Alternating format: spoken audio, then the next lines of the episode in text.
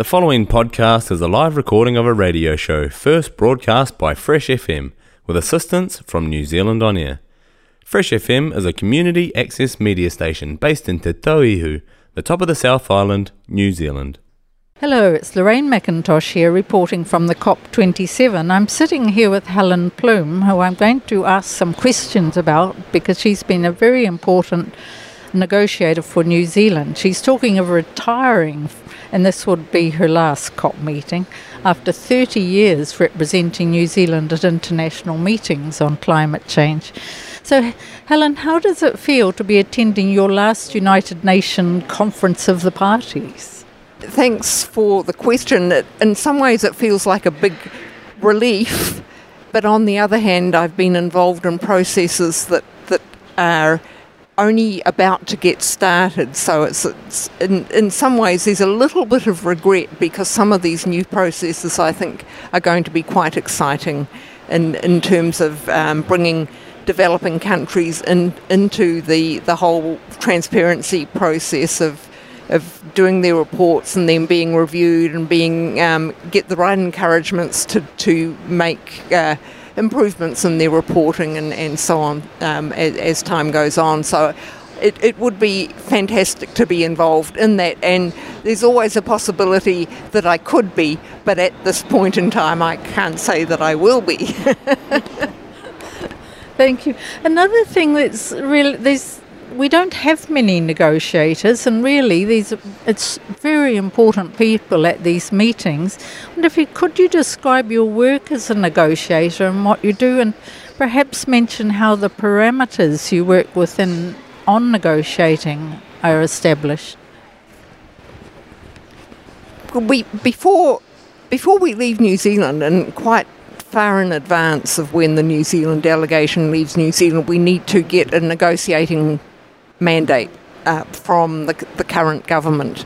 And this generally involves uh, summarising what's going to happen at the meeting, um, putting all this into a, a, cabinet paper that has recommendations in it, and that this, this will set the, the parameters of what we're trying to achieve, what our priorities are, where we have flexibility, and where things. Uh, people use the term red line. I don't think New Zealand ter- uses that term, but the extent to which we can be flexible within a, a, range of possible outcomes. And so all of that gets determined before we leave New Zealand.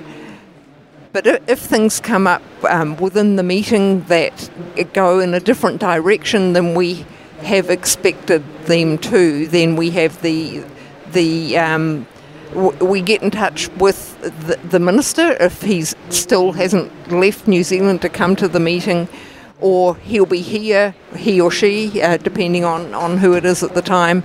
And then there's a process where that minister will need to consult with appropriate ministers back in New Zealand before we would um, change something of, of, a truly fundamental nature. But we, we do have a um, some leeway, I, I, guess, as long as we don't stray beyond the expectations of Cabinet.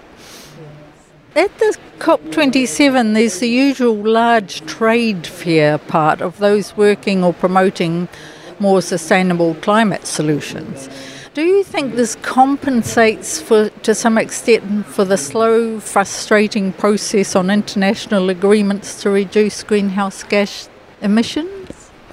Well, it probably does, and thank goodness they come to the meetings because this is this is really where many of the solutions lie: the technology, the innovation, the the new ways of doing things. And if it were left to, to the the um, parties, we generally will generally often end up with the lowest common denominator outcome because our decision making process is all done by consensus and to, to drag the, the most unwilling often means that decisions are somewhat watered down instead of being strong decisions that are necessary to encourage p- parties to get on with the job of meeting their commitments, um, being true to the, the nationally determined contributions that they've all tabled. So I, I think having that that trade fair aspect and the the um, ability of, of others to see what is actually there and, and, and already sort of off the shelf that, that can be used to, to help reduce emissions. And in fact, the IPCC's Working Group 3 report said that e- even with current technology, forget about the innovation, the current technology will get us a long way towards meeting what's required to keep the warming within a, a tolerable level.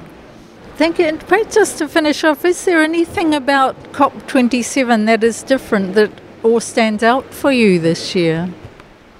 That's a really hard question to answer, and I guess the determination at the moment of the Egyptian presidency of the meeting to finish the meeting on time, that that would be the first time that that will have happened in, in many, many years. So if they can get us to a, an endpoint before the end of tomorrow, that, that would be something really to, to um, you know, to, to mark this as perhaps a successful COP because for the first time in a long time it's it hasn't dribbled over into Saturday and even into Sunday um, on, on some occasions. I just want to say here it's been a privilege to talk to a person that's contributed so much to New Zealand and such an important issue.